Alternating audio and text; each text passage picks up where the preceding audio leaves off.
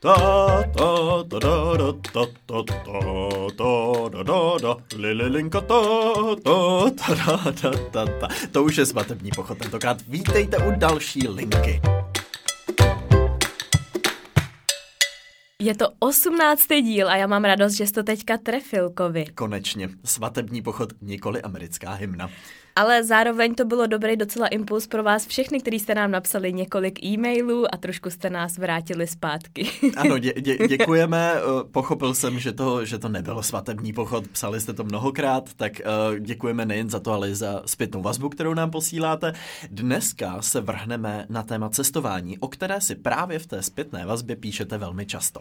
A říkali jsme si, že je to takový téma, který, o kterém se dá polemizovat až moc dlouho možná, mm-hmm. takže jsme se snažili s Kovem to tak trošku dostat do nějaký linky, což úplně nevím, jak to teda ve finále pak dopadne. Museli ale... jsme se vlastně dost dramaticky omezit, o čem chceme mluvit nebo o čem nechceme, protože třeba jenom u otázky, proč vlastně cestujeme, jsme si říkali, že bychom se mohli zastavit na dvouhodinovou epizodu. Minimálně, minimálně. Takže jsme si to trochu omezili, ale ještě předtím, než se na samotné cestování vrhneme, Teres, co se od minulého týdne změnil? Na to se asi radši neptej. ne, my jsme, my jsme byli indisponovaní, celá naše rodina, vůbec nám nebylo dobře. Takže podle mě jsme všichni tak zhubli možná tak pár kilo, mm-hmm. teda včetně Vilího. Vilí to tak nastartoval, takže u nás ten týden byl velmi dramatický, takže já jsem nesmírně ráda, že jsem teďka tady mezi lidma zase, ne mezi vlakama a, a tím ostatním a různýma hračkama a tak. Jo, takhle ne, že bys byla na nádraží, nutno podotknout, ne. že Vilí si rád hraje s vlaky. Jo? Není to tak, že by Teres ležela někde na nádraží a, a marodila. Takhle dramatický. To opravdu nebylo, že by mě Jony vyhodil. Ne, ne, ne, to taky ne. ne, to taky ne. Takže možná, eh, já jsem dneska taková možná víc ukecaná, protože jsem dlouho nebyla mezi lidma, tak, jo, eh, jo. tak se připrav, že možná toho moc neřekneš. Dobře, dobře, já jsem, já jsem připraven. Téma cestování hlavně, já si myslím, že k tomu máme tolik co říct, že se tady o to budeme prát společně pomalu. Uh, můžu mluvit tak můžeš něco říct. Já jsem jsi... se tak nadech a pak jsem říkal, abych ti nebral, jestli ještě chceš mluvit o vlacích dál, tak klidně můžeš. ne, povídej, ty jsi cestoval o víkendu Já někam. jsem byl v přírodě, byl jsem na chatě kamarádky, což bylo skvělý, odpočinuli jsme si a opravdu člověk z té přírody prostě nabere tolik energie, až je to neuvěřitelný. Víc než z nějaký wellness sauny a bířivky mě prostě procházka lesem dokáže nabít úplně zázračně. No už jsi starý, Takhle mluví starý lidi. Já už jsem totiž zjistil, že tak co člověk v životě hledá, se skrývá v přírodě, ale to vy mladí to nemůžete pochopit. no, no ne, máš pravdu, že já už jsem k tomu taky dospěla, že mně hmm. přijde, že to je opravdu největší relax, který může být, když seš prostě úplně blízko té přírodě a, a zároveň nemusíš toho tolik moc jako dělat. Hmm, to je Mít pravda. takovou tu pohodu, že tě nic jako nenutí, možná stihnout v oběd všechny památky, ale že hmm. prostě opravdu se tak můžeš jako uvolnit, můžeš hrát ty hry nebo prostě karty a číst si a tak a mít tu přírodu kolem sebe a jít do té přírody na procházku. Je to, to s tím je souhlasím. To, je to velký kouzlo. Já jsem jako malej nebo možná jako ještě teenager moc nechápal to, že měli vždycky dřív lidi chaty. Dneska už to třeba není tak rozšířený, ale přijdeme, že se to zase vrací. No a jako vlastně tomu začínám rozumět. Pro mě, pro, jako pro malého kluka byly prostě prázdniny na chatě jako samozřejmost, takže jsem to bral tak nějak jako OK, proč ne, ale jsou určitě i jiný způsoby, jak trávit prázdniny. Ale teď se vyloženě těším na to, když můžu někdy věc z toho města, je to, je to potřeba. Tak to je dobře, takže Kovy je odpočaté, já, ano, jsem, ano. já jsem taky v rámci možností odpočatá, tak, tak. takže se jdem vrhnout na to dnešní téma. Mě by zajímala tvoje úplně první vzpomínka na cestování, když hmm. jste někam vyjeli s vašima, nebo sám, no asi s vašima spíš. No já si vzpomínám, že jsme dělali většinou výlety autem, takže jsme jeli většinou do nějaký sousední země, vím, že jsme byli, myslím, ve Švýcarsku nebo Rakousku, to jsem byl ještě hodně maličký, takže to si nespomínám přesně. Jsou to spíš takový útržky, obrysy vzpomínek. Uh, každopádně jsme hodně, když jsem byl malý, cestovali po Česku, protože rodiče už přeci jenom byli víc v tom věku, že už nepotřebovali jezdit na nějaký další cesty, ale chtěli si užívat spíš ten čas, chtěli procestovat Česko taky hodně, za což jsem vlastně rád zpětně, že jsem, mm-hmm. že jsem díky tomuto Česku procestoval.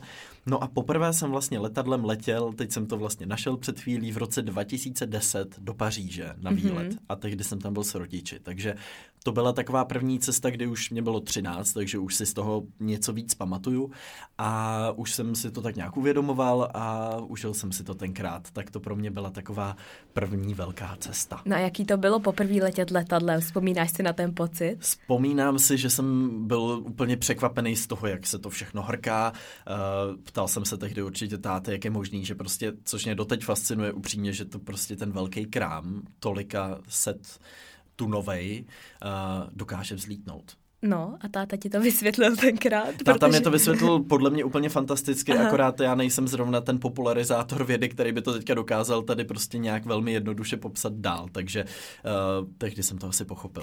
Já si vzpomínám na tu první cestu letadlem, že mě tam úplně nejvíc fascinovalo to jídlo. Mm-hmm. Já jsem milovala jídlo v letadle, vůbec do dneška nechápu proč, ale prostě ten akt toho, že ti někdo na, přinese to jídlo mm-hmm. a to se tenkrát nosilo i na ty krátké lety, na hodinu a půl, dlouhý lety, což teďka už se nedělá, mm. že jo, poměrně už docela dlouho. Mm. Ale vzpomínám si, že tenkrát jako jídlo v letadle to byl highlight snad skoro celý tý dovolený.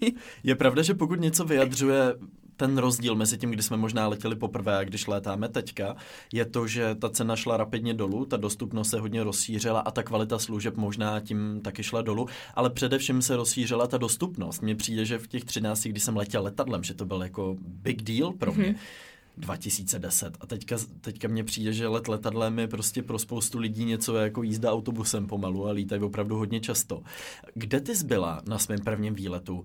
A v kolika hmm. to bylo, nebo nějakým, hmm. který se ti vyloženě zapsal do paměti? No já úplně takový ten první, eh, jak jsi zmiňoval, že jste jezdili autem, to my jsme jezdili samozřejmě taky, takový hmm. ty výlety do Chorvatska, tak to byla klasika, kde jo, potkáš jo, jo. celou svoji třídu, protože všichni jezdí na to stejné místo.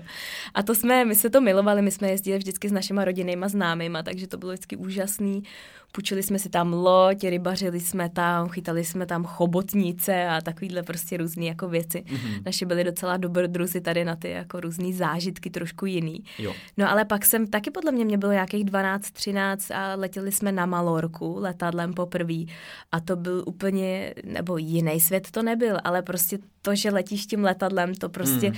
byla fakt jako výjimečná záležitost a já si říkám, tyjo, že Vilí ve svých dvou letech letěl letadlem už tolikrát, mm. že si říkám, že možná o něco ty naše děti trošku jako připravujeme. Víš, oni že... poletí do vesmíru, neboj, to bude v pohodě, oni se to vykompenzují. Dobře, tak, takže vůbec teďka mi to není blbý. ne, oni budou v pohodě, ale ve 40 to už bude běžný čártrový let na Mars prostě. no, ale jenom, že ten prostě to byl tak výjimečná situace. Mm. A to, jak jsi si mm. vytisknul ty letenky jo. a měl si letenky. A jelo se na to letiště prostě ano. dvě hodiny před odletem, se všechno stihlo. Samozřejmě celá rodina nervózní, eh, vystresovaná, že se něco nestihne a nepovede.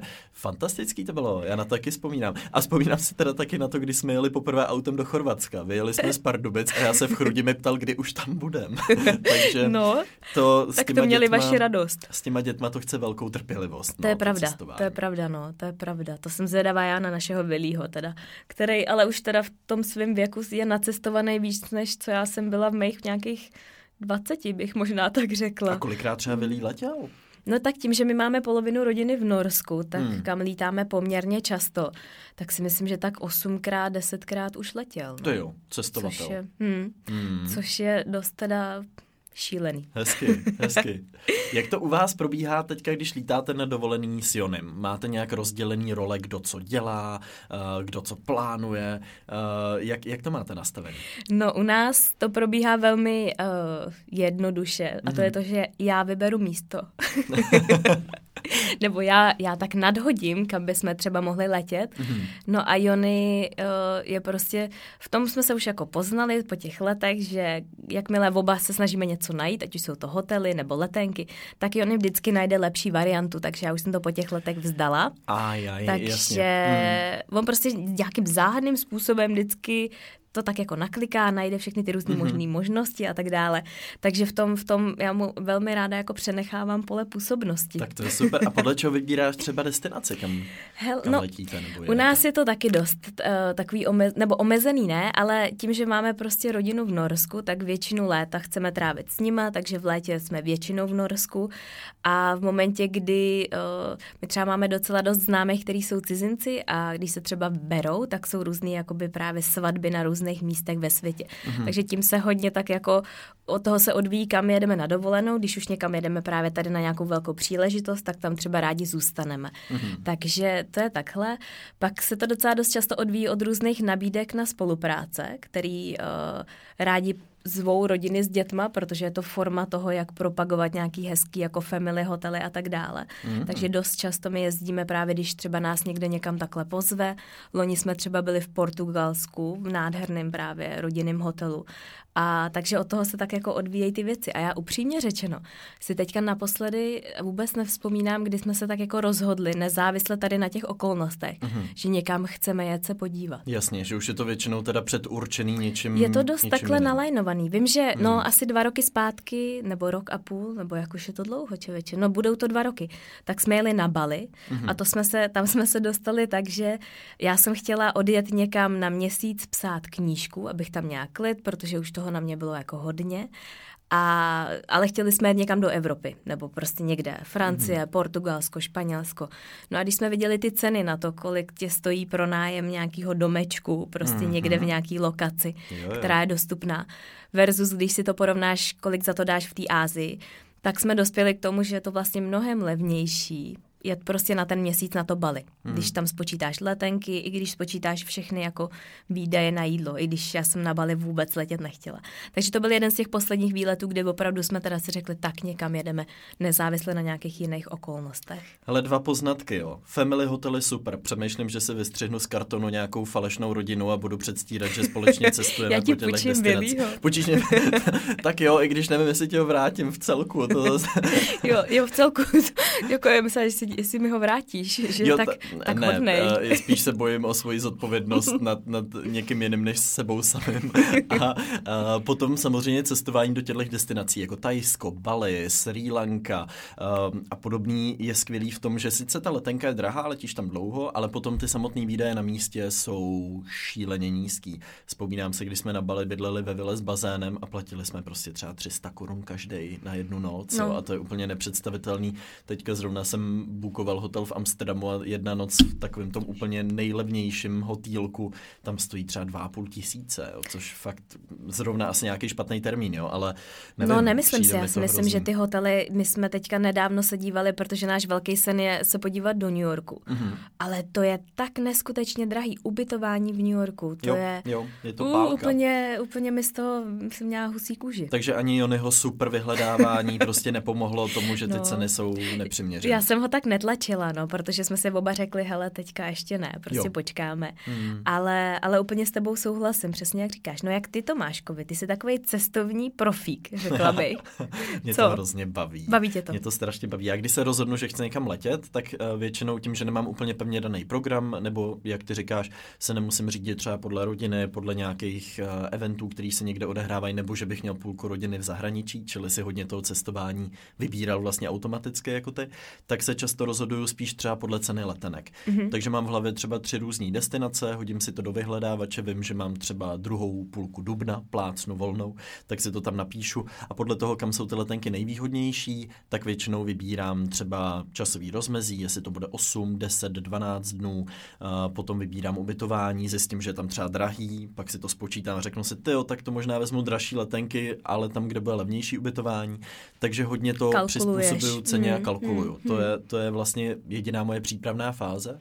A pak většinou, když na to místo letím, tak záleží s kým. Mám kamarády, se kterými ty cesty hodně plánujeme. Třeba v Iránu jsme měli dost vlastně podrobný itinerář míst, který bychom chtěli vidět. Mm-hmm. Ne, nezmizela nám z toho ta spontánnost, kterou já mám hrozně rád při cestování. Tak víš, že se ráno řekneš, ty jo, pojedem prostě k moři a jedete prostě na jejich dvě hodiny autem a jste u moře, jo, a nebo naopak, teď bych chtěl vnitrozemí, tak prostě počíte třeba skútry, jedete tři hodiny a jste prostě v pralese pomalu, to bylo super třeba na Bali, tak nebo na Sri Lance, takže já mám hrozně rád tu spontánnost a v některých kolektivech je hodně, tam vyloženě třeba přiletíme a fakt nemáme žádný plán, takže mm-hmm. podle nálady, podle toho, s kým se potkáme, kdo nám co doporučí, se odvíjí naše cesta a je taková, potom má člověk pocit, že je to prostě osud všechno.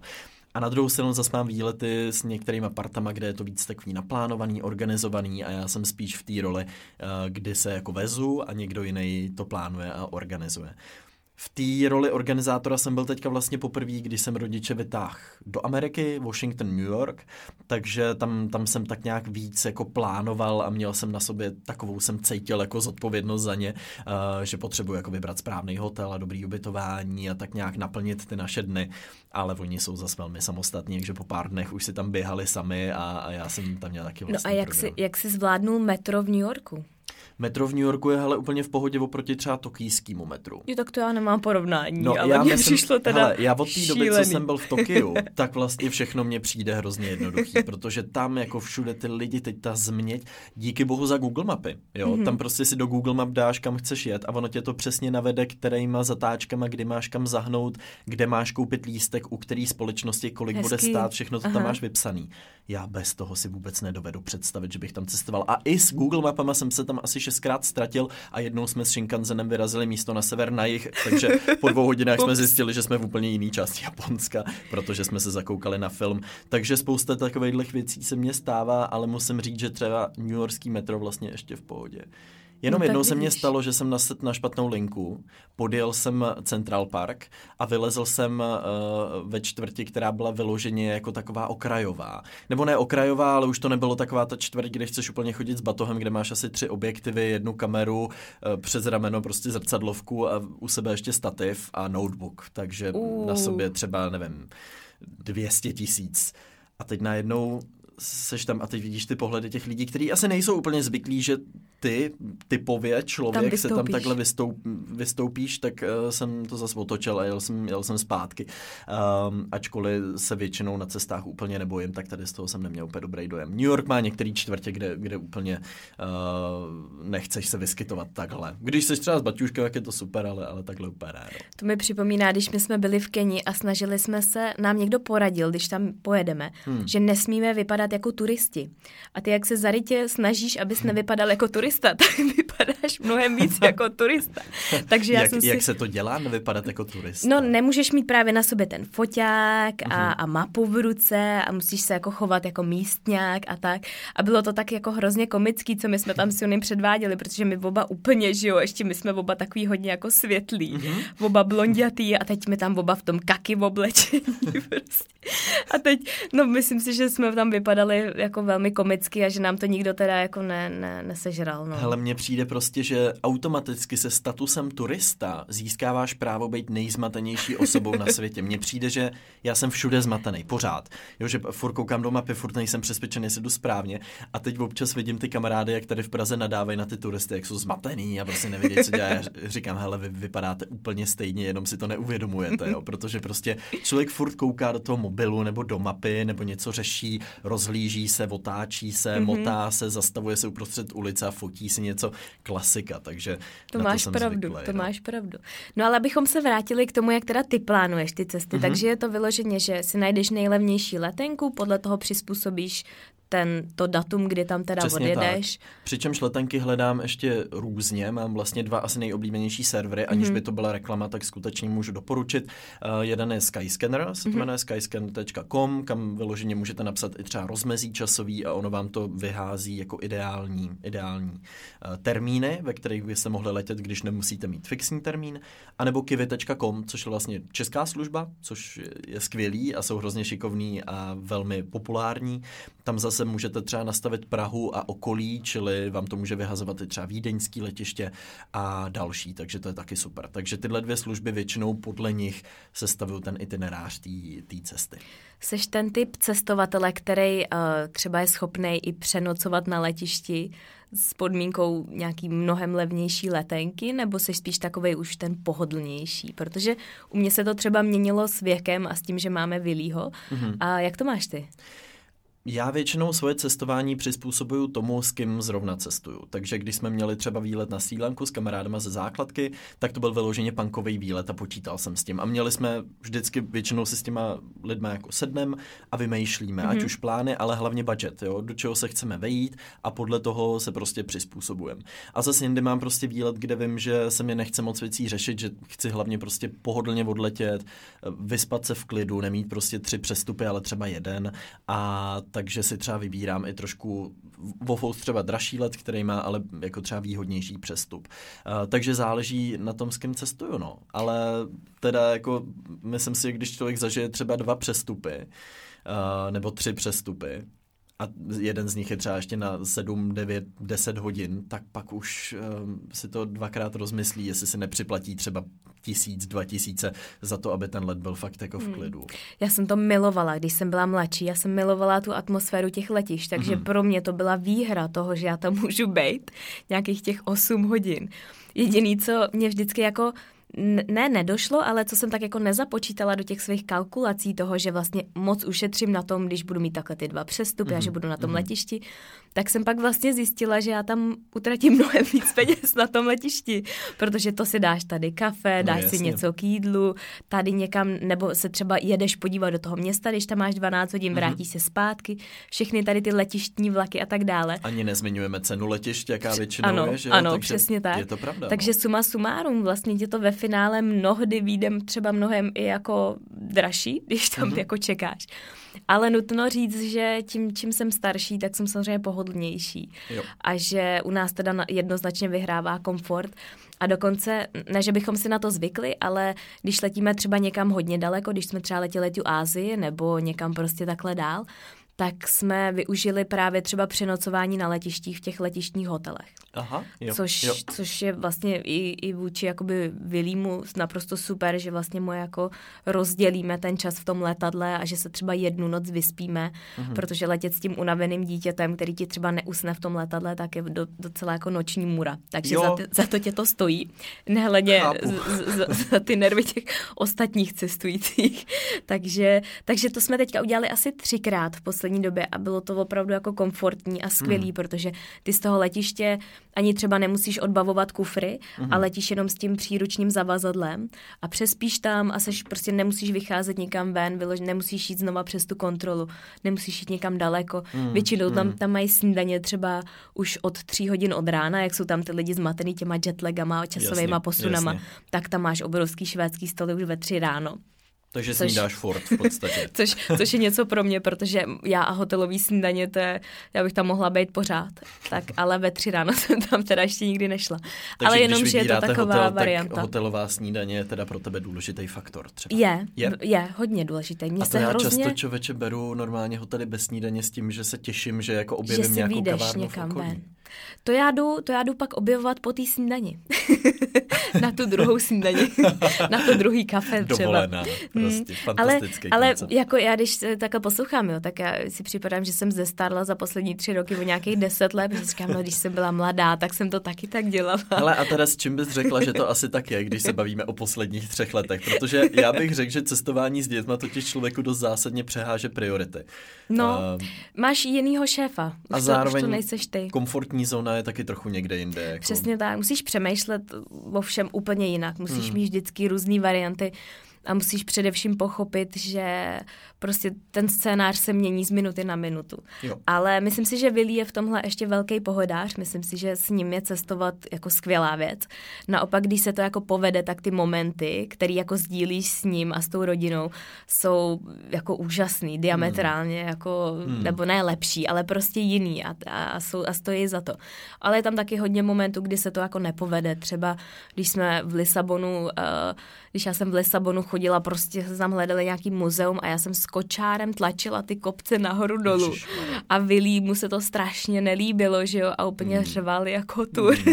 a teď já jsem vůbec neviděla, teď jsem tam nemohla nikam jako jít, někam nakojit, no hrozný. Takže občas se to fakt jako nepovede. Hele, to mě přivádí totiž k tématu nejhorší zážitek z cestování, jestli no. si vybavíš něco, kdy se to fakt jako nepovedlo. Jo, nejhorších zážitků my jich jako pár máme. Já si vzpomínám teďka na jeden, když jsme cestovali s našima a dělali jsme road trip po západním pobřeží Ameriky, mm-hmm. což byl úžasný jako výlet, nezapomenutelný.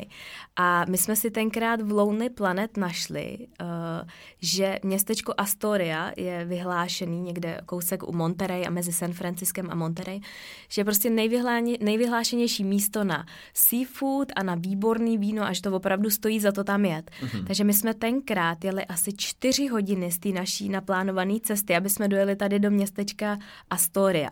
A teď všichni natěšený, celá ta rodina, můj táta byl hladový, teď se tam dočet, že tam mají vynikající ty ústřice, úplně čerstvý, vylovený. No my jsme tam přijeli a to bylo úplně jako město duchů, tam nebylo nic, nikdo. Takže my jsme tak jako zaparkovali, ty jsme říkali, aha, tak to je možná, tady jako něco bude ta hlavní třída nebo něco najdeme. Našli jsme tam jednu restauraci, mm-hmm. ve který uh, prostě to vypadalo dost jako šíleně, takový bistro americký, nic no, moc. No. a táta si tam teda chtěl objednat ty ústřice a ta paní, když se ho zeptala, jestli je chce osmažit, tak uh, můj táta úplně vyděšený, že teda chtěl ty čerství ústřice, na který se teda celou dobu těší. No. no tím to začalo. Pak když si objednal víno, tak se ho zeptala ta paní, jestli červený nebo bílý. Tak, a to byl jediný výběr, který mu dala, tak už jsme pochopili, že asi se něco jako stalo špatně teda v, tý, v tom průvodci. No a zakončila to tím, že když, uh, když už jsme měli dojedeno, tak řekla, že až budeme odcházet, ať zhasneme tu ceduli. Jako tam byla nějaká svítící cedule otevřeno. Ale pro nás, jako Ježiš vlastně ve finále to byl tak nádherný jako rodinný zážitek, že vlastně to bylo úplně jako skvělý a do dneška na to vzpomínáme, že vlastně to bylo tak strašný a celý ten zážitek byl tak strašný, že vlastně se to tak jako překlenulo pro ten, protože to je taková hezká vzpomínka, na kterou vzpomínáme. To se říká i u špatných filmů, že vlastně když na to potom dlouho vzpomíná, že to je vlastně dobrý film, protože jo. v tobě zanechal tolik emocí a, a možná trauma nějaký trvalý. no a Kovi, a jaký byl tvůj nejhorší zážitek? Jestli můžeš vypíchnout vypíchnout jeden. Teda. No já myslím, že ten už jsem popsal tady v epizodě Fuck Upy, kdy, kdy jsem si přeseděl nohy na letišti v Oslu. To byl jako vlastně asi nejpotupnější zážitek, ale ten nejhorší, co se třeba týče Uh, finančních následků, tak bylo určitě, když jsem cestoval se svým kamarádem Lubošem uh, do Ománu a koupil jsem letenky na jméno Luboš Kulíšek u Turkish Airlines. Ano. Načež jsem zjistil, že můj kamarád prostě se nemenuje Luboš Kulíšek, ale úředně se jmenuje Lubomír. Oh. Si říká, OK, tak za prvé je zvláštní, jsem to ještě nikdy neslyšel a, a za druhý to asi možná bude trochu problém, ale tak to změním v té rezervaci. Ano. A teď ty můžeš změnit všechno, prostě číslo pasu, eh, kontaktní údaje, ale jméno nemůžeš změnit. Takže jsem říkal, OK, tak zavolám na infolinku a zeptám se třeba prostě, to je složitější. A na infolince mě prosím tě oznámili, že jim to moc líto, ale že bohužel prostě, protože už je třeba týden od té rezervace, takže bohužel už jméno změnit nebude možné. A já jsem říkal, a co to pro mě znamená? Mě říká, no, v podstatě a asi to, já jsem se ptal, a můžu teda zrušit tu letenku? Oni říkají, no ne, nemůžete, bohužel, to je samozřejmě ta nejlevnější, takže to nemůžete uh, zrušit. A já jsem říkal, takže mám koupit novou letenku? Oni říkají, ano, ano, máte koupit novou letenku.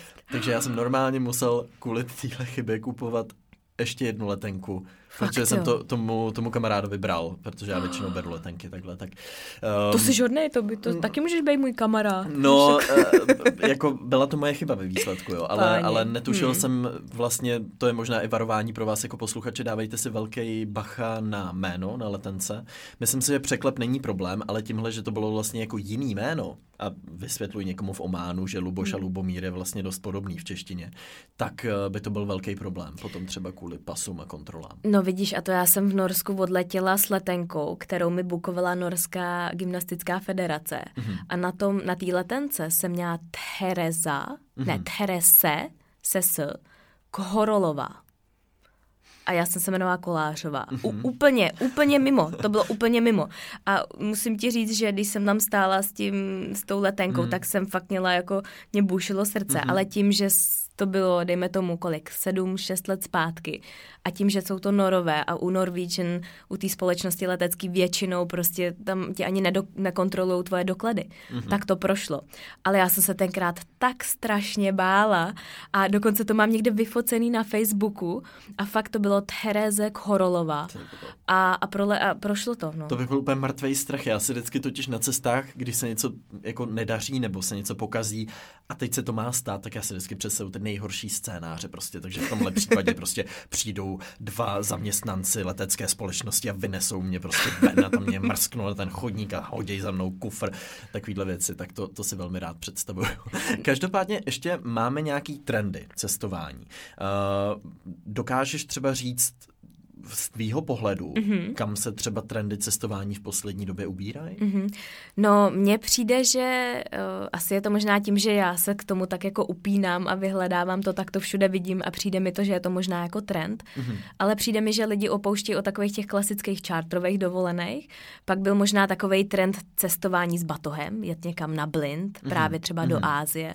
Vždycky mi přijde, že ně, nějaký rok je trend nějaká destinace, že mm-hmm. ať už to bylo Bali, Větnam, Sri Lanka, Uh, co ještě byly takovýhle azijský. Chorvatsko mě napadá, to, ano, to je vlastně evergreen, ano. ale spíš takovej, to se drží no, stále. Poslední dobou Skandinávie je velmi, velmi, velmi oblíbená, to, hmm. to vidím, že, že poměrně dost lidí chce jezdit tam. Ale tak jako obecně mi přijde, že jsou to takový ty opuštěný místa, kde jsi právě blízko k přírodě hmm. a říká se tomu glamping. Glamping? No, něco jako by spojení jako camping? Camping a, a glam, glamorous. Jo, jo, já jsem se gloom. Nebo Gloom. tak no a vlastně ty žiješ v tom hobitíně tam jo, někde, jo. nebo Ježiš, v tý... ale tak to bych bral hned jako teď. Možná ne v té jeskyni Gloomově, ale, ale v tom hobitíně, v tom hobitíně bych bys to bral. Klidně strávil no. A takže mám pocit, že uh, to tak jako všude vydávám, ať už jsou to právě třeba dobčický rybníčky tady u nás v České republice, které jsou nádherný, které jsou u Českých Budějic. A je to. Teď už se tam nepodívám nikdy. Teda jsi to zmínila v podcastu. Už teďka je to tam vybukovaný asi na rok dopředu. a, a je to. A je to. Já jsem ti to dneska říkala ráno, tak, že se tam no, máš jet podívat. Ale mám ještě podcast nám vychází ve čtvrtek, tak hnedka středa, tak zabukuj. Ještě poslední volný termín tam snad někde. ale že mi přijde, že právě lidi chtějí, chtějí do té přírody, ale nechtějí už řešit uh, tu nepohodu. To, že jedou někam do stanu, to, že si mm. ten stan musí postavit, to, že tam není voda. Mm. A, a ten glamping je možná nějaká varianta toho, že jsi blízko přírodě, že to zažíváš tu naprostou pohodu, tu mm. euforii z toho, že jsi tam sám, že jsi prostě blízko těm zvířatům a slyšíš ty zvuky toho lesa, ale zároveň tam máš tu pohodu v tom, že tam máš teplou vodu, že ti někdo zatopí, že už tam přijedeš do třeba vytopený sauny a tak dále. Hmm. A mě to třeba nesmírně baví a já teďka vyhledávám spíš takovýhle místa, když jako s ním o tom, kam bychom někam jeli na dovolenou, tak jsou to spíš než nějaký exotický dovolený u moře tyhle místa. Přijdeme, že hodně lidí upouští i od eh, cestování s cestovníma kancelářema. Myslím si, že to hodně souvisí s tím, že když si porovnáme cestování před 15 lety a dneska, tak ta jednoduchost toho všeho se strašlivým způsobem zvedla. Už to, že ten hotel můžeš objednat dopředu přes aplikaci, kde ti to porovná s dalšíma prostě stovkama dalších hotelů v tom městě, eh, že nemusíš spolíhat na to, že tam přijedeš a budeš doufat, že snad budou mít jeden pokoj volný. Samotná orientace v tom městě, vlastně to cestování je najednou mnohem jednodušší, bych řekl. Ať už cenově, anebo i právě těmahle těma službama, který člověk díky internetu má. Takže z mýho pohledu zase, co vidím já, mně přijde, že spousta lidí, možná i starší generace, která dřív cestovala s cestovkama, už dneska nemá problém sebrat odvahu a vyrazit tak trochu po vlastní ose, protože tušej, že to třeba nebude tak složitý. Uh, myslím si, že dobrou demonstrací toho je třeba i nedávný krach uh, Thomas Cook, neboli CK Neckerman u nás, eh, který vlastně na tomhle měli postavenou v podstatě celou strategii. Prostě kamenný pobočky, kam prostě přijdeš v tom městě, koupíš si tam ten zájezd a všechno za tebe zařídí. Myslím si, že cestovky musí taky v dnešní době už přicházet s novejma variantama toho, na co ty lidi nalákají, protože to zjednodušení toho cestování už třeba není možná tak lákavý faktor. Hmm. Na druhou stranu mě napadá to právě, jak jsi zmínil, že je toho, těch možností je hodně, že mm-hmm. je mhm. strašně moc destinací, můžeš si všechno vyhledat. Jestli možná občas ty lidi se v tom nestrácejí, protože když třeba se podívám na, na mýho tátu, tak ten nemá vůbec čas něco vyhledávat a snažit se dohledávat levné letenky. A ten je zrovna ten typ člověka, který přijde do té cestovky, mm. řekne, co chce a oni mu prostě na míru udělají ten zájezd, protože zkrátka na to nemá čas nebo nechce, protože mu to přijde, jakože toho je až jako moc a příliš. Mm. Mm ale, ale souhlasím s tebou, že ten trend je takový, že pokud, pokud tu touhu máš, pokud ten čas máš, tak ty možnosti jsou neuvěřitelný, obrovský a, a vlastně vlastně kamkoliv ty přijedeš, tak je velká pravděpodobnost, pra, pra, tak co to je? pravděpodobnost. pravděpodobnost, že, že tam najdeš volný hotel, že se můžeš hmm. kdekoliv ubytovat, že, že je to prostě jednoduchý, můžeš všechno zařídit tam a nemusíš to zařizovat dopředu. Ono dá se říct, cestovka rovná se pohodlnost, jo? takže pokud prostě lidi, obzvlášť možná ti starší třeba se s tím nechtějí tolik zaobírat, tak cestovka pro ně je určitě jako jednodušší řešení a možná jsou na to i trošku zvyklejší, pokud jsou třeba konzervativnějšími cestovateli. Když se bavíme o těch trendech v cestování, nelze nezmínit taky slovo, který zaplňovalo headliny a, a titulky, a, slovo flixcam, které pochází ze švédštiny a je to v podstatě zahambení létat, jak to popsat, nebo možná stud za to, že člověk někam letí. Vlastně Přesně tak. stud z létání, hmm. Který souvisí teda ve Skandinávii, kde se to, kde se to řeší dost, že jo, s klimatickou změnou. Uh, zažila jsi někdy tenhle ten pocit, že by si řekla, ty jo, nepoletím, protože to bude příliš ekologicky náročný? Ty jo, asi upřímně, jako o lítání přemýšlím hodně hmm. a dost často, ale eh, prostě vždycky dospěju do té situace, kdy si řeknu, já nemůžu prostě 12 hodin tady vlakem, hmm. když možná bych si přála, abych tak třeba přemýšlela někdy, ale upřímně já osobně jsem jakoby nikdy ještě třeba nezrušila cestu právě kvůli tomu, že jsem přemýšlela, hele, to by bylo prostě moc velká jako zátěž hmm. pro, pro, pro planetu. Mě vždycky hrozně mrzí, když letí to letadlo a je v něm třeba 10% jako obsazenost. To je, to je hrozný. Což mě přijde vždycky strašný, jo? že vlastně si říkám, ty a tady vlastně tolik lidí, kteří třeba, nevím, cestují vodem později a nevadilo by jim let, letět vodem dřív, tak možná jako to efektivně tímhle způsobem si říkám, že by mohlo pomoct. Protože hmm. tenhle pocit jsem jako přiznám se taky neměl, že vlastně uvědomuju si to, že je to ekologicky náročný, ale většinou u mě nakonec přesně vyhraje ten pocit, že no ale jako chci tu destinaci vidět a uh, pokud něco měním na svých jako návicích cestovních, tak je to většinou to, že se teďka snažím už ty cesty spojovat. Že to není tak, že bych třeba jeden týden letěl na jeden konec světa, vrátil se a třeba mm-hmm. za dva měsíce letěl na ten podobný konec světa jiným letadlem. Jo. Je, to, je to spíš tak, že se snažím, když už někde jsem využít tu příležitost být tam třeba delší dobu mm-hmm. a nelítat tímhle tím jakoby mm. způsobem. No. Mě u toho slova zaráží to, že pochází ze švédštiny a přitom mi přijde, že skandinávci jsou jedna z těch jako nebo jedni z těch lidí, kteří cestují snad úplně nejvíc na světě. No ale to je pr- právě podle mě přesně kvůli tomu, že oni to řeší hlavně vnitrostátně. Že no. oni to možná berou tak, že dovolená OK letíme, ale teď vlastně tady, v té naší zemi, můžeme jet vlakem. Jako sice pojedeme třeba 12 hodin a nepoletíme hodinu, ale to je možná ten důvod, protože hmm, když se to tak jo. vezmeš, mě vždycky fascinovalo, že když jsem letěl z Prahy do Osla a chtěl bych letět do Tremze, který je úplně že na severu, mm-hmm. tak bych vlastně letěl z Osla do Tremze delší dobu, no, než z Prahy do toho dobu, Osla. Skoro. Protože ty mm, skandinávské země jsou že jo, takový nudle mm. natažený, čili tam prostě cestuješ dlouho. A myslím si, že právě kvůli tomu tam je to mnohem větší téma než u nás. No. To, máš, to máš pravdu. Je pravda, že Jonyho tatínek, který prostě pracuje a lítá jako na, na jednání, tak opravdu lítá co týden taky na nějakém jednání právě třeba v Norsku. Hmm. A je pravda, že ty, kdyby si celý Norsko otočil jako dolů, úplně na jich, tak je to jako z Prahy do Říma. To jo. Jakoby ze, ze severu Norska na jich, jo, jo. na jich Norska.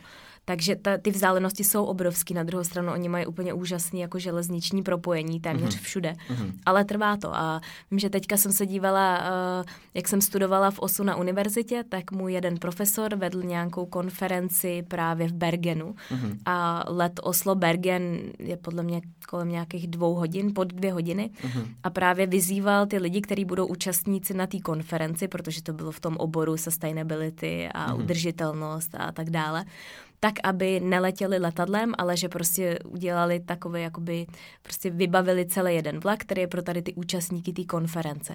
Takže asi, asi to napovídá tomu, že je to téma, který se tam řeší, ale máš pravdu, ne, nedotýká se to právě toho, když chceš letět někam na dovolenou, ale spíš, když letíš, jako kdybys ty letěl do Brna na, na hmm, schůzku. Hmm, hmm. Tak Já myslím, že možná, kdybychom žili v zemi, která by byla větší a řešili bychom cestování, že bychom třeba lítali a bylo by to u nás normální, třeba každý druhý den, tak v tu chvíli tohle to asi řešíš, že, že vlastně uh, máš nějakou ekologickou stopu. Na druhou stranu, trávíš v tom letadle třeba, nevím, jestli ten jeho táta cestuje třeba, předpokládám, že tím vlakem to zabere prostě několikanásobně delší dobu.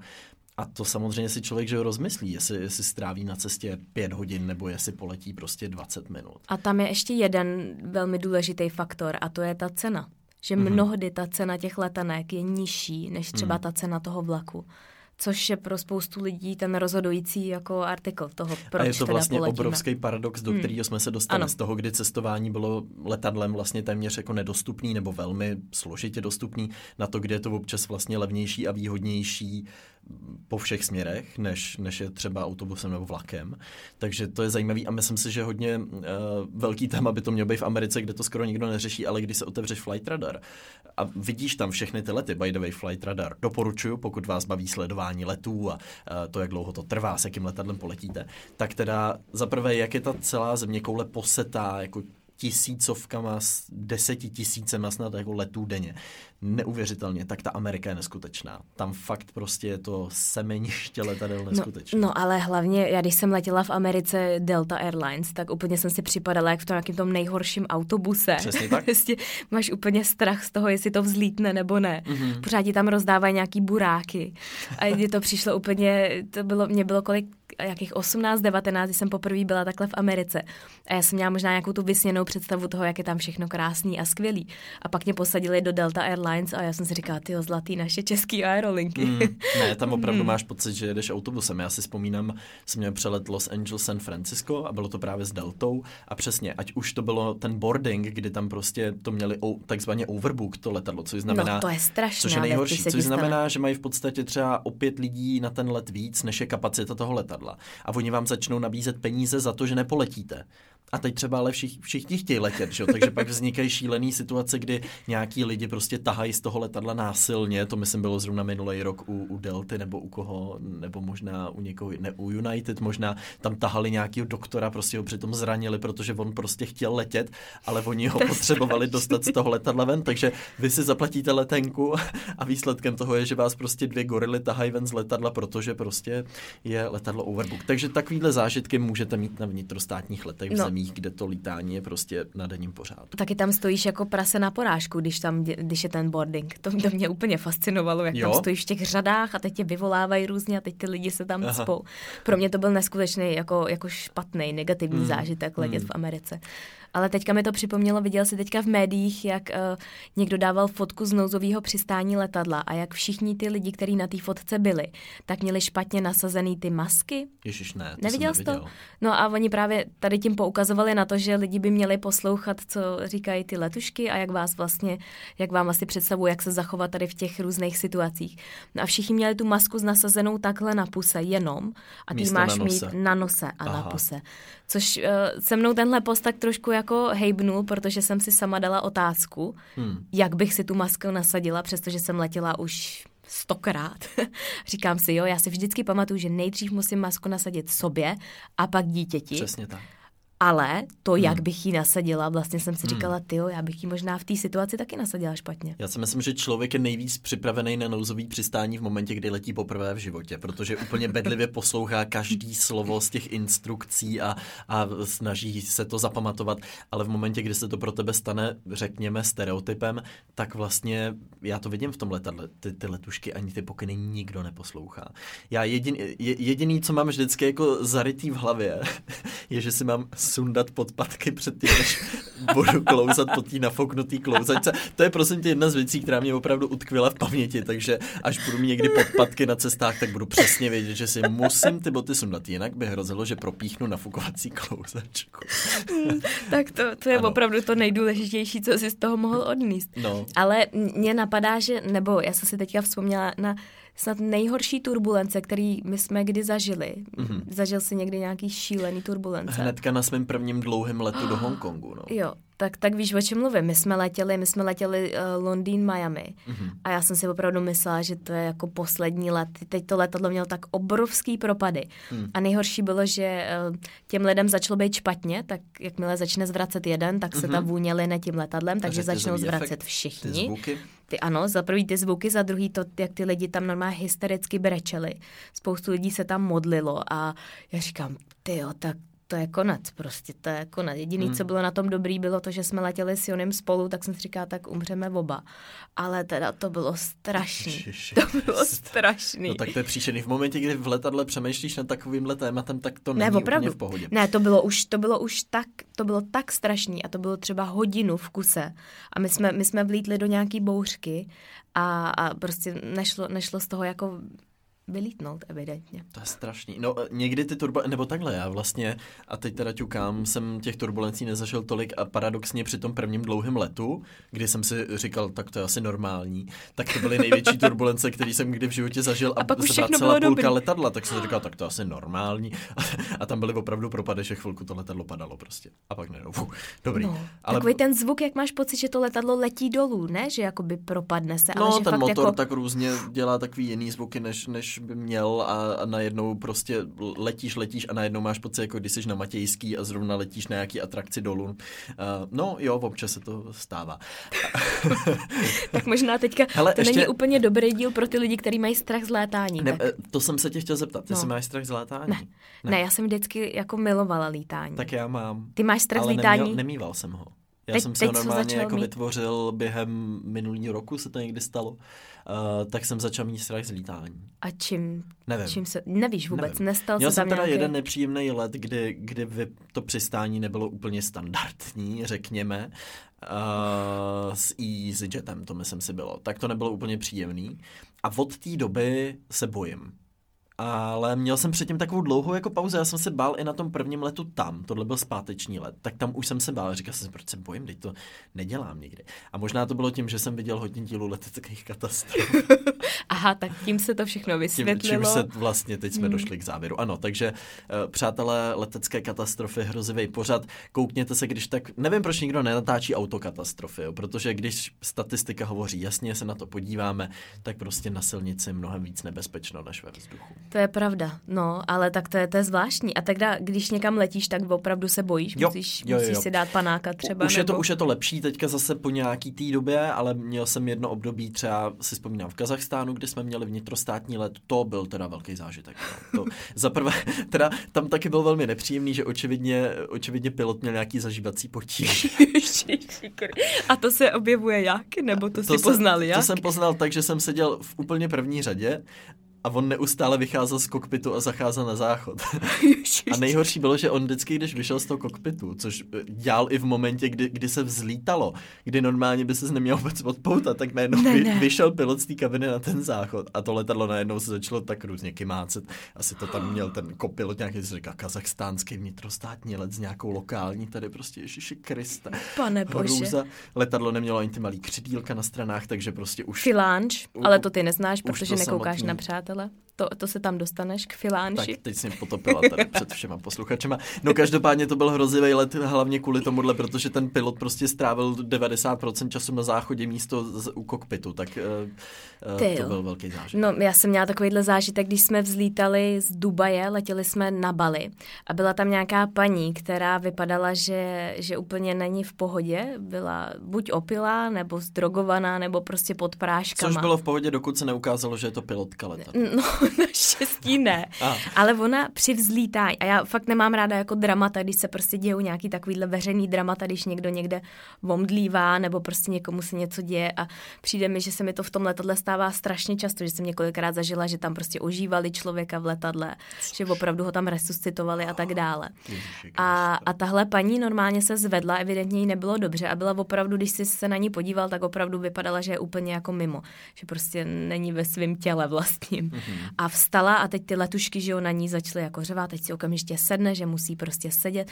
No a ona sebou normálně práskla ale asi metr od nás a já tam měla malýho Williamka, že jo, a teď ona tam ležela na té zemi, nehejbala se a my se vzlítali, no hrozný, to byl úplně zážitek. Pak se zamkla na, na toaletě, oni z tý, toho záchoda vůbec nemohli dostat a tohle všechno se dělo, když jsme jako vzlítali nahoru. Maria. Strašný to bylo, strašný. No pak ji teda dostali zpátky a evidentně se ukázalo, že ona pak se omlouvala, že se nějak jako dostala k sobě a říkala jim, že má obrovský strach z lítání a že evidentně prostě si možná dala víc alkoholu a k tomu nějaký ty léky na sklidnění. Takže byla úplně jako mimo, ale to bylo hrozný. A, ale abych to odlehčila další, další jako historkou, tak to bylo, když jsme letěli hydroplánem na Maledivy a Oh. tam letěly dvě švédky, úplně to bylo jak z nějakého filmu, a který měli normálně žabky na sobě. A teď tam řídili to letadlo. Dvě takový dlouhovlasý blondětý švédky. A teď tam řídili ten hydroplán. A jenom se na nás tak jako otočili a říkali, tak co, ready? A my, hm. tak by nějaké šlápy tou žabkou na ten plyn. Já doteďka si to pamatuju, tak to byl jako hezký zážitek. Takže ne Hezký. vždycky to musí být tak šílený. Já mám létání vlastně obecně rád, tak je tam spousta věcí, na které se těším, přesně jak říkáš, ty rituály, to, že tam o tebe někdo vlastně jako pečuje a, a je to hezký, no. No. Takže zas, aby jsme vás úplně nezděsili tady našima zážitkama, zážitkama z lítání. To je pravda. No a jak třeba ty bojuješ s jetlagem, když jsi říkal, že hodně lítáš daleko, ať už je to Ázie, nebo Japonsko, nebo Amerika, tak jak jsi na tom s časovým posunem? Nemám úplně problém, vím, že ne- nedobře jsem snášel návrat po třech měsících z LA. Uh, Ale tak to a- nebylo kvůli jetlagu, ne? No, bylo to kvůli jetlagu hodně, protože jsem byl třeba tři, čtyři týdny, jsem měl úplně rozhozený spánkový rytmus. Takhle dlouho teda? No, hrozně dlouho. A myslím si, že jsem to tam mnohokrát zkomplikoval tím, že jsem odkládal to spaní a tak dále, ale tam z toho jetlagu jsem se zpamatoval dlouho a obecně vlastně nedobře snáším jako z Ameriky, t- ten posun časový, který je na ten západ. Hmm. Tak Já jsem úplně, úplně mimo. jo, Hmm. Já jsem úplně vypnutá a, a prostě nevím. ale ne to... při cestách z Osla. Jakože, ne, je z Osla je to ještě dobrý. Ale vím, že nás to hrozně zbořilo, když jsme právě letěli na to Bali. Aha. A, ale to, to byl spíš Vilí, který prostě ještě to dítě jako nějakým způsobem přehodit na ten časový režim. Tak, uh, tak ten třeba chodil opravdu, on se prostě o půlnoci probudil a do čtyř do rána byl naprosto živej. A my s Junem jsme Hmm. prostě první týden z toho našeho měsíce nebo pěti týdnů prostě jsme vůbec Bali neviděli, protože jsme jenom spali přes den a v Jo. noci jsme tak nějak jako žili. Hmm. Takže to bylo, to bylo hodně špatný, no. Ale... Jetlag je to výzva samozřejmě, no, ale, ale přijde mi, že to, že to vlastně docela, docela zvládám. Třeba i z toho východu Asie většinou se nějak aklimatizuju během jednoho, dvou dnů. Ale No. znám lidi, kteří opravdu teda to mají vždycky, že mají týden, kdy jsou úplně nepoužitelní. Hmm. Ono občas, ono se to dá naplánovat, jsou určitý věci, jak to udržet a jak si to zjednodušit a tak dále. Takže možná je to asi o tom si možná o tom trošku víc načíst a připravit se na to a vydržet. Hmm. Ale do té Ameriky vím, že já, když jsme tam letěli do New Yorku s Jonem, tak já jsem měla narozeniny a bylo to skvělé, protože jsme se probudili asi v pět ráno a měli jsme vlastně celý New York pro, pro nás. Takže všichni ještě spali, tak to bylo fajn. To byla taková ta dobrá verze jetlagu, ale Jo. Ta zpáteční, to máš pravdu, ta je, ta je mnohem horší. Často. No a ono to často nesouvisí jenom s jetlagem, spousta lidí to na to svádí, ale často taky s tím, že na cestách má většinou člověk trošku jiný nastavení mysli. Přijde mi, jako kdy, kdybych si v sobě vždycky přehodil režim. Jakoby jakmile jsem za tou čárou hraniční, tak jsem v takovém jako jiném nastavení, jinak vnímám, jinak prožívám věci, jsem ze všeho takový hrozně nadšený vlastně automaticky. Z toho taky často vzniká ten pocit, že je v zahraničí všechno lepší než u nás, protože člověk prostě přepnutý do dovolenkového módu, kde mu přijde úžasný i barva závěsu prostě v hotelovém pokoji, která je prostě najednou mnohem zářivější než, než v Česku. A, a, a přijde mi často těžký za prvý se nejdřív přepnout do toho režimu té dovči a pak zase přepnout zpátky, což jsem ti trochu vlastně popisoval a ty jsi mi říkala, že to je tím, že možná lítám často na kratší, kratší dobu už v minulý epizodě. To je pravda. No. No a když ty cestuješ, tak se snažíš nějakým způsobem jako vyhledáváš takový ty echt věci, které jsou v té zemi tradiční. Já tě tak typuju, že nejseš takový ten klasický, klasický turista, který jde po těch turistických atrakcích. Jak, jak to vnímáš? Jak ty to máš? Hele, třeba v Benátkách jsme vlastně viděli hrozně málo z Benátek, protože tam bylo 40 stupňů a, a davy lidí. Takže třeba Benátky jsme strávili tak, že jsme seděli skoro celý odpoledne na molu. Úplně Na- jako na molu. náhodném molu u jednoho z kanálů, kde nikdo nebyl, bylo tam prostě klid, jezdili tam ty lodě, ty gondoly a přišla tam za náma nějaká Ruska, se kterou jsme se tam bavili. A to je můj zážitek z Benátek a je podle mě mnohem lepší, než kdybych si počkrtal 20 památek, všechny bych viděl, mačkal se tam ve frontách a, a trpěl tam na přímém slunci.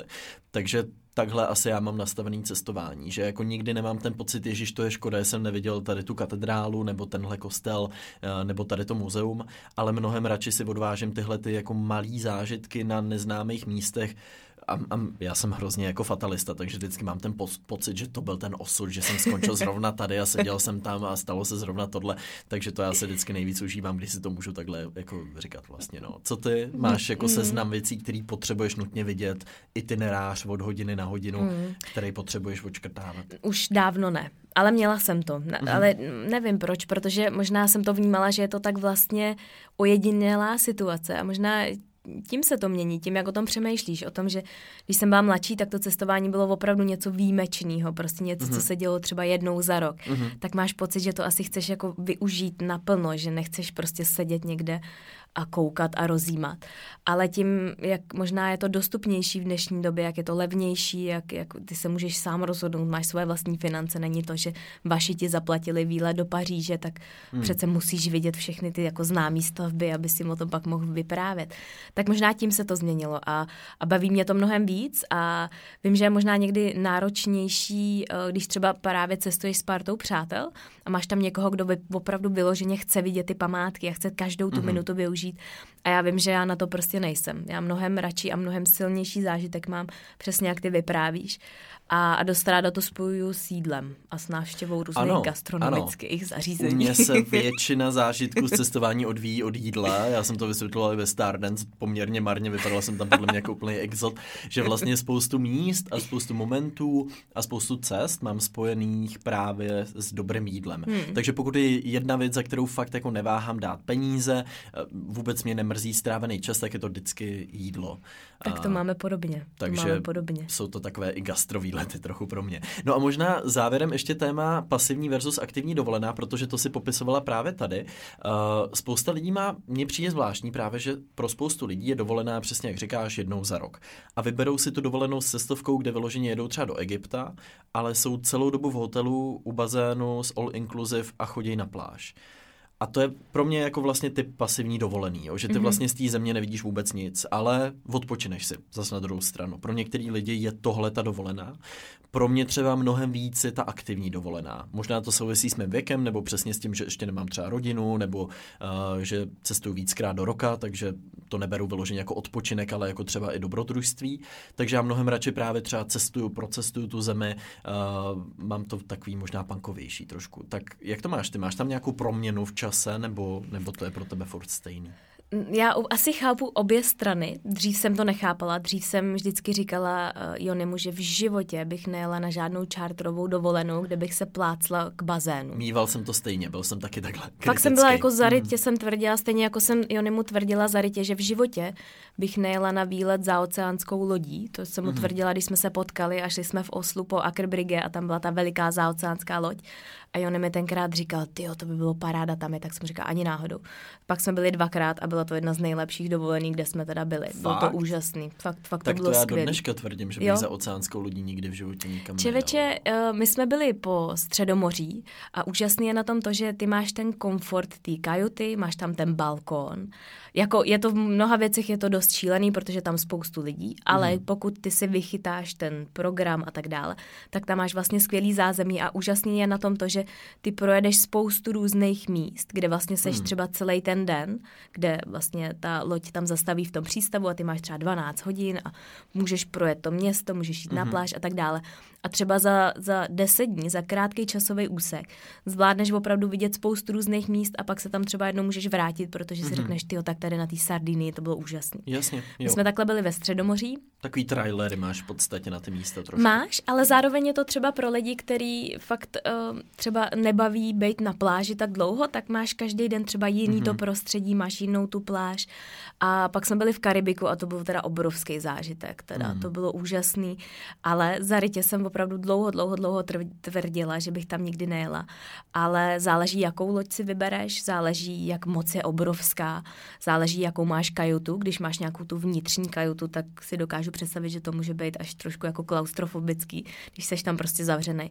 My jsme měli kajutu s balkónem, kde jsme trávili většinu času a to byl úžasný pohled, prostě když tam jedeš kolem té Kuby a malý ostrovky, velký ostrovky, tak to byl jako hezký zážitek. Úplně si nejsem jistá, jestli bych na tu dovolenou jela teďka v momentě, kdy vím, jak obrovská je to zátěž. Mm-hmm. A mhm. teď se můžeme bavit o Flixcam nebo o něčem jiném. Viděl jsem ale... nedávno video o tom, jak je vlastně cestování za oceánskýma loďma mimořádně jako neekologická věc mnohem víc než lítání. Přesně jako, tak, přesně ale, tak. Ale mnohem, mm. mnohem víc. To mě velmi zaskočilo třeba. To, to, jsou, to mě nenapadlo. No, to, to se řeší v posledních několika letech mm. a vím, že uh, ty velký zaoceánské společnosti se snaží přijít na to, jak to udělat, aby to bylo víc ekologičtější. Vím, že třeba norská loď Hurtigruten, to je jedna z nejslavnějších norských lodí, která jezdí vlastně po pobřeží Norska. Mm. A je to taky takový zážitek spíš jako pro no možná pro starší lidi, nebo možná i pro ty mladí, kteří chtějí vidět jako pobřeží Norska, tak ty třeba vyvinuli a už mají spuštěných snad devět lodí, který jezdí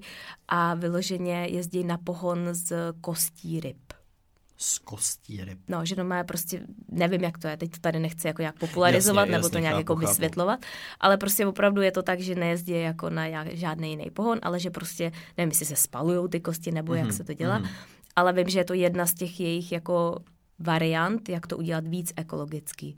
Teda. Otázka, jestli je to víc ekologický, není, co Jasně, je tam hroznýho ono často tyhle, a tak dále. Ty, tyhle ty green opatření, které zní jako hrozně fajn, se potom ukáže, že jsou často ještě mnohem no, náročnější. Ale, ale vím, že je to jedno z těch témat, o kterém se minimálně mluví a myslím si, že je to budoucnost právě tady těch zaoceánských hmm, lodí, protože hmm je to jako velmi populární dovolená, obzvlášť v Americe, kde opravdu ty rodiny na to šetřejí prostě roky. A my jsme viděli, že tam opravdu byly třeba 15 člený rodiny a všechny měli ty trička, kde měli to, já nevím, slavíme dědovi 50, no dědovi 50, asi ne, nevím, 70. Pradědovi 20. No, tak, tak opravdu tam to má jako velikou událost, že ta velká, široká rodina si takhle vyjede jako hmm. jednou za čas na tu zácelanskou loď. No. Ale mám to takhle nastavený, že to, co jsem dřív říkala, že v životě bych to neudělala, dál, tak se to trošku mění s tím, s tím jak asi se mění naše životní situace. A Věřím. Tak, tak já, já jsem na to opatrný u zaoceánských lodí, teda to u mě platí pořád, ale samozřejmě na, na tyhle ty přesně čártrové lety a, a ty, a ty a cestovky už jsem, už jsem o, o, o poznání méně kritický, než jsem býval dřív a úplně, úplně chápu, že pro spoustu lidí je přesně tohleto, jak si představují dovolenou. Prostě vypnout, lehnout si u bazénu, nic neřešit, mít všechno zařízený a potom letět zpátky domů vyrelaxovaný, odpočinutý. No a možná ještě na závěrkovi, tak ty máš nějaký plány, kam se teďka chystáš vydat? Můžeš je říct? A, mám plány na malý Eurotrip, kdy chci obět trochu Benelux, takže mm-hmm. Nizozemsko, Belgie, Lucembursko, teda z toho luxu to tam vynechám trošku. Lucembursku jsem ještě nebyl a asi to ani nezměním letos, ale uh, těším se. Mám, mám rád jak Skandinávii, tak právě Benelux, takže, takže to bude super podle mě. A potom výhledově to vypadá, nebo vypadá, máme letenky, uh, že vytáhnu rodiče do Japonska, tak na to wow, se těším moc. No. no tak to je parádní. Tak to ti vůbec nezávidím, Kovi. Ale tak my budeme lítat do toho Norska zase, si myslím, že u nás to bude taková klasika. Budem si posílat fotky. A, a to je taky závidění hodný. Trošku. No, já se zase osvěžím svoje vzpomínky z tokijského metra a, a bude to fantastický. to je pravda. A co linka typ týdne, když jsme se takhle dopracovali no, na závěr? No můj linka typ týdne je tentokrát, protože spoustu lidí se mě hodně, hodně, hodně ptá na to, kam jet v Oslu, jak tam jet, kdy tam jet. Hmm. Tak můj linka typ týdne je vyloženě, abyste se podívali právě třeba na společnost Norwegian, která má velmi dobrý letenky a když chytíte jako vyloženě takový ty akční ceny, tak můžete letět do Norska i za nějakých 600, 700, 800 korun, což je, což je podle mě jako dobrá cena přívětivá. Hmm. Takže můj linka typ týdne je možná trošku zkusit se podívat na zoubek tady té Skandinávii a právě třeba přes Norwegian. Hashtag nesponzorováno. Ano, přesně. a za mě linka typ týdne budou sekáče, protože já často svoje výlety, obzvlášť po Evropě, ale vlastně často i v Ázii, třeba v Japonsku jsou skvělí sekáče, spojuju právě s tím, že chodím do second handů a hrozně mě to baví, protože Ono už je to teďka i v Praze a už v některých větších českých městech, ale koncept zahraničních sekáčů je úplně jiný než u nás. U nás mě to často přijde, že jsou to fakt věci, které jsou pomalu na vyhození nebo na, na zrecyklování, ale v zahraničí jsou ty sekáče často fantastický. Koupíš tam úžasný kousky, ojedinělý kousky, uh, zároveň dáš tomu oblečení druhou šanci, máš trochu lepší pocit, než když si koupíš nějakou úplně novou věc a tak to mě teda baví moc. Takže možná, když někam poletíte, tak omrkněte, jestli tam náhodou jsou, nejsou nějaký hezký sekáče. No a třeba právě v Oslu jsou úžasný, takže hmm. tam možná Mohu to můžu takhle, takhle propojit. Mohu potvrdit. Tak eh, děkujeme, že jste poslouchali epizodu číslo 18. Budeme rádi, když nám budete i dále psát. A ještě jsme vás chtěli požádat o jednu takovou maličkost a to je, abyste nám napsali, popisek našeho podcastu, protože my za ten půl rok, co už ten, už je to půl rok, veď skoro? Už je to půl rok Tak skoro. náš popisek podcastu, ať už na Spotify nebo na, na Apple Podcast, tak je podcast Terezy Salte a Karla Kováře. Ano, což není příliš kreativní a my jsme tak nějak začali nad tím přemýšlet a říkali jsme, to, ale kdo by vlastně líp znal, jak by mě, nebo líp věděl, jak by náš popisek podcastu měl vypadat, než, Než vy. vy, naši posluchači. Takže budeme rádi, když na ten e-mail, který je tam hned pod tím nápisem podcast Karla Kováře a Salte, napíšete nějaký typy na to, jak myslíte, že by mohl náš popisek budoucí vypadat. No a my, na kterým se shodneme, tak ten vybereme a ten tam pak Příště vám ho přidáme. tady třeba představíme v příštím dílu. Tak jo, děkujeme moc krát, že jste poslouchali a budeme se těšit zase na příště. A pokud se někam chystáte, tak šťastnou cestu. Mějte se Ahoj. krásně. Ahoj.